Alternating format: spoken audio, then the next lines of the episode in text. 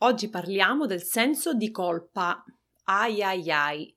Il senso di colpa proviene dalla consapevolezza di aver commesso un male o un errore, ma esiste anche un altro senso di colpa, noto come mom guilt, cioè quella sensazione di non essere abbastanza, non fare abbastanza e non dare abbastanza al nostro figlio. Io sono Silvia, imprenditrice, moglie e mamma di tre bambini sotto i 5 anni e questo è un episodio di Mamma Superhero, un podcast dedicato a chiunque interagisce con i bambini e il loro mondo. Vi racconterò la mia esperienza personale e vi darò, spero, idee, strategie e spunti di riflessione per relazionarvi al meglio con i vostri bambini. Se mi concedete questa generalizzazione, noi donne siamo più sensibili, più emotive e più empatiche degli uomini. Non sempre e non tutte, è una generalizzazione, lo so, ma è una premessa necessaria per il tema di oggi, il senso di colpa. Il senso di colpa è un sentimento bruttissimo che sono sicura tutti abbiamo provato. Il senso di colpa ti prende le budella e ti monopolizza la mente, ti paralizza e ti deruba di tutte le cose belle che invece sono presenti nella tua vita. Poi c'è il senso di colpa delle mamme, che è ancora peggio, perché non tiene assolutamente conto di tutti i sacrifici, la fatica, il tempo spesi per il bambino e si concentra invece su quell'unica area in cui secondo i nostri standard non stiamo performando bene. Una mamma si sente in colpa per tutto, deve andare a lavorare e si sente in colpa di lasciare il neonato. Non lavora ma a casa si sente soffocare e si sente in colpa è stanca e non ha voglia di cucinare una cena elaborata e si sente in colpa. Non è forse così?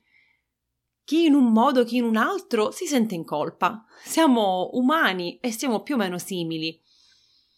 Siamo simili, ma siamo anche diversi. Ognuna di noi vive vite diverse, con mariti diversi, figli e lavori diversi. Sicuramente il senso di colpa deriva anche da motivi diversi, ma secondo me esistono due categorie che adesso andiamo ad approfondire. In ogni caso, siamo troppo dure con noi stesse e questo episodio serve un po' come incoraggiamento sia a me stessa che anche a voi e voglio ragionare un po' sul perché il senso di colpa non porta a nulla di buono e su come possiamo liberarcene. Alla prima categoria del senso di colpa appartiene quello dovuto a un errore effettivo o presunto che abbiamo commesso, quindi nella prima categoria rientra il senso di colpa causato da un nostro errore reale o percepito come tale. Ad esempio, abbiamo perso le staffe e sculacciato il bambino, oppure ci siamo messi a urlare ferocemente, quindi ci sentiamo in colpa. Quando ci passa la rabbia, eh, ci sentiamo appunto in colpa per quello che abbiamo fatto e proviamo un grosso pugno allo stomaco. In questo caso l'unica soluzione utile è quella di andare a chiedere scusa, andare a chiedere scusa al bambino. Io sono dell'idea che è assolutamente necessario chiedere scusa anche ai bambini. Magari vi chiedete se sia giusto farlo o opportuno farlo anche con i più piccoli e la risposta è assolutamente sì anche se loro ci vedono grandi e forti, spesso invincibili o infallibili, noi non siamo perfetti ed è nell'interesse di tutti che i bambini imparino che gli esseri umani sono imperfetti, sbagliano e spesso feriscono altre persone. Sbagliare fa parte della vita e quando sbagliamo nei confronti di un'altra persona è giusto riparare all'errore chiedendo scusa. Nella nostra società però l'errore è visto in maniera negativa, è visto come fallimento e fallire significa essere un perdente, un buon a nulla. È arrivato il momento di rompere questa credenza. Il detto sbagliando si impara dovrebbe suggerirci qualcosa, dovrebbe aiutarci a spezzare questo ciclo. Sbagliare non è sinonimo di fallire, ma di imparare. Sbagliando si impara. E anche se fosse sinonimo di fallire, il fallimento non deve essere permanente e non deve causare una paralisi. Se vogliamo che i nostri figli crescano sani e capaci, dobbiamo smetterla di demonizzare l'errore e il fallimento. Quando si verifica qualcosa di sbagliato, dobbiamo imparare a trarne una lezione e andare avanti a testa alta e col sorriso. E questo va insegnato ai nostri figli e a noi stessi.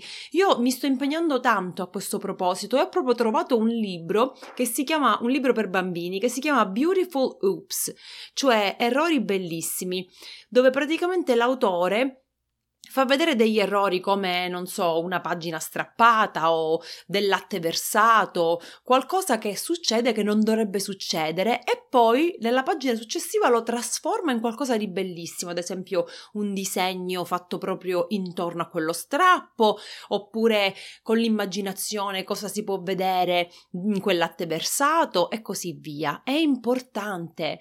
Sappiamo che i bambini imparano solo con l'esempio. C'è infatti un detto che dice i bambini bambini imparano solo in tre modi, con l'esempio, con l'esempio e con l'esempio. Se noi ci scusiamo quando sbagliamo, il bambino crescerà con questo principio, che quando fa un errore non deve avere paura, ma può prendersi le proprie responsabilità e riparare all'errore e scusarsi se c'è bisogno di scusarsi, impegnandosi a fare meglio la prossima volta.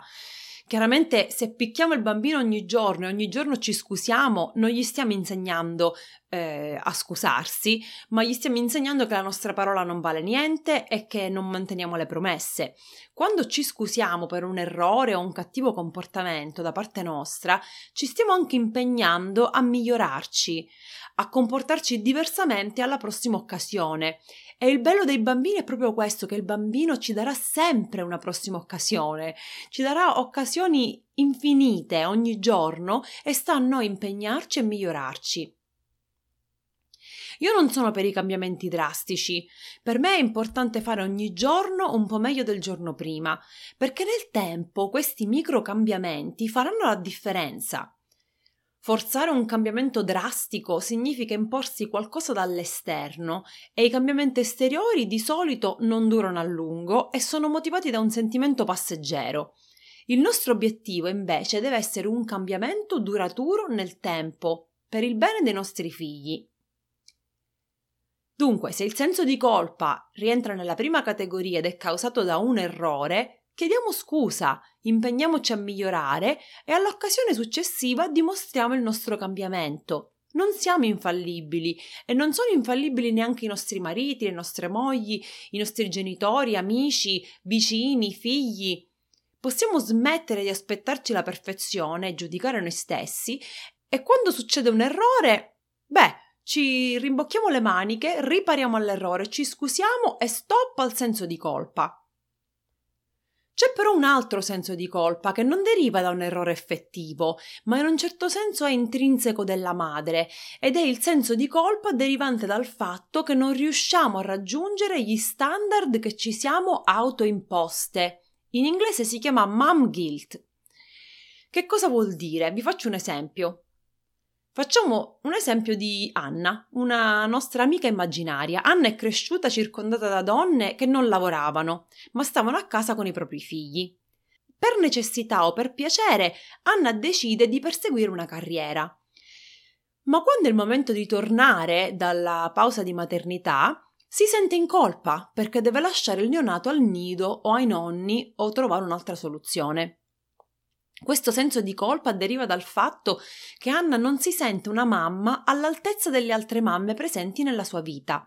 Si paragona alle altre che magari non lavorano, si paragona alle figure che vede sui social che elogiano il fatto che si prendono cura dei, dei, figli 24 ore su 24, che non hanno mai tate, che non hanno aiuti e fanno tutto in maniera autonoma.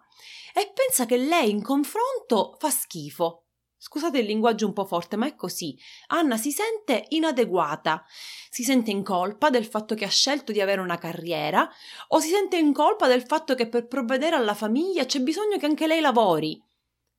Questo poi ha un effetto a catena che la porta a odiare il suo lavoro, i suoi colleghi eh, che la tengono lontana dal figlio, o odiare il marito che non guadagna abbastanza, oppure risentire le altre famiglie che sembrano più felici.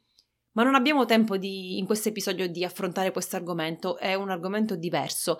Però torniamo al senso di colpa. Perché ci facciamo così tanto del male?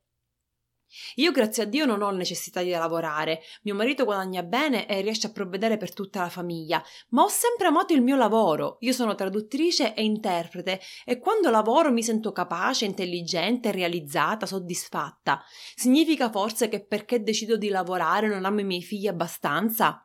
Oppure che li trascuro perché impiego una babysitter quattro ore al giorno? Chi lo decide? Chi è il giudice di queste sentenze? E mettiamo il caso che avessimo bisogno di due stipendi.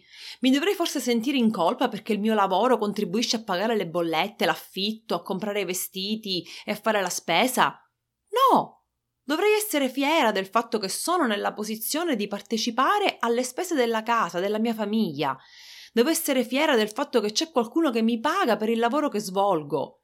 Se odio il mio lavoro o se i colleghi e l'ambiente lavorativo mi rendono la vita difficile, nessuno mi impedisce di cercare altro e avviare una, o oppure avviare un'attività in proprio. Le possibilità sono infinite e se non ci credete, andatevi a studiare la neuroplasticità e di come le nostre stesse credenze plasmano e cambiano l'attività del nostro cervello.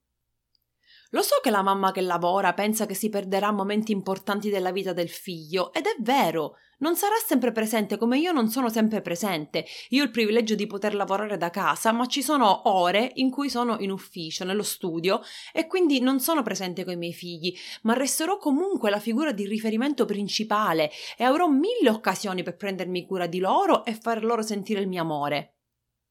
Chi è che si alza nel cuore della notte quando la bambina sta male? Io.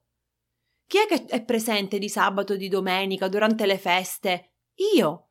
Chi c'è al mattino quando devono prepararsi per andare a scuola o per eh, iniziare la giornata e alla sera quando devono fare tutta la bedtime routine? Io. Insomma, la mamma è sempre la mamma, anche se si separa per alcune ore al giorno dai figli. La vita non è perfetta, ci sono sfide e difficoltà di ogni genere, però io credo che possiamo e dobbiamo viverla e godercela. Ed è tutta una questione di mentalità e di prospettiva. Abbiamo tante ore al giorno con i nostri figli? Cerchiamo di essere bravi genitori. Abbiamo poche ore al giorno con i nostri figli? Cerchiamo di essere bravi genitori. La risposta è uguale. L'unità di misura del bravo genitore non corrisponde alle ore che trascorriamo insieme. Sicuramente lo avrete sentito dire, non è la quantità che conta, ma la qualità. Se torniamo dal lavoro e stiamo buttati sul divano con il cellulare in mano o con la tv accesa, forse non stiamo dando il meglio di noi, è vero. Ma se vi sentite in colpa, probabilmente siete già consapevoli dell'importanza della qualità del tempo che trascorrete con i vostri figli. E quindi state cercando modi per migliorarvi. Ed è anche il motivo per cui ascoltate questo podcast, credo. E ricordatevi sempre della regola dei terzi di cui ha parlato Silvia Iaccarino nell'episodio 12, che divide il tempo che il genitore trascorre con i figli in tre parti. Andatevelo ad ascoltare.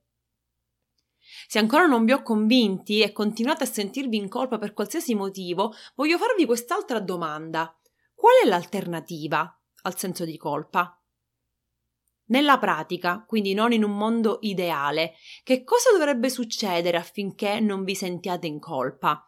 Perché se c'è una risposta a questa domanda, siete liberi di metterla in pratica e quindi liberarvi del senso di colpa.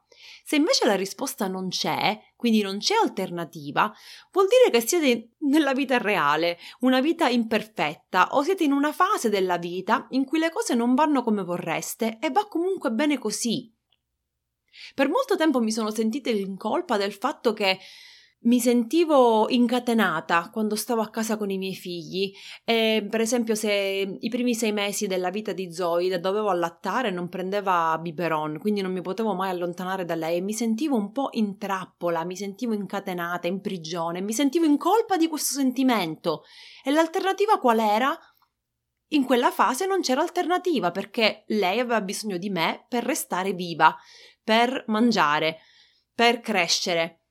Quindi, cosa, dov- cosa avrei dovuto fare? Una cosa che non, ho, non avevo imparato quasi cinque anni fa, mi sarei dovuta liberare, scrollare di questo senso di colpa e accettare che in quella breve fase della mia vita le cose andavano così. E poi presto sarebbero cambiate, infatti sono cambiate. Se questo argomento vi tocca in prima persona, voglio che vi scrolliate di dosso il senso di colpa, perché non porta alcun beneficio né per voi né per i vostri figli. Liberatevene. Come? Semplicemente facendo del vostro meglio e accettando le cose che per ora non potete cambiare, o cambiando quelle che potete cambiare. Quindi, se il senso di colpa deriva da un errore commesso, chiedete scusa e andate avanti a testa alta e con il sorriso.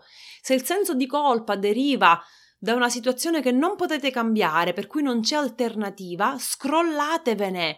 Cercate sì di, di migliorare la vostra vita e la vita dei vostri figli, ma il senso di colpa non fa bene a nessuno. Ok, adesso comunicazione di servizio. Credo che il giorno in cui sarà live questo episodio, sarà pronto anche il mio sito web. Rullo di tamburi, tararada! Sono felicissima di annunciare che il sito web dovrebbe essere pronto, sarà sicuramente pronto, penso. Ehm, l'indirizzo è www.mammasuperhero.com. Andatelo a consultare, spero che ci siano delle risorse utili per voi e per la vostra crescita come genitori e anche tante novità che vi rivelerò successivamente. Mi trovate sempre sui social, sono Mamma Superhero su Facebook e Instagram e noi ci sentiamo la settimana prossima. Ciao!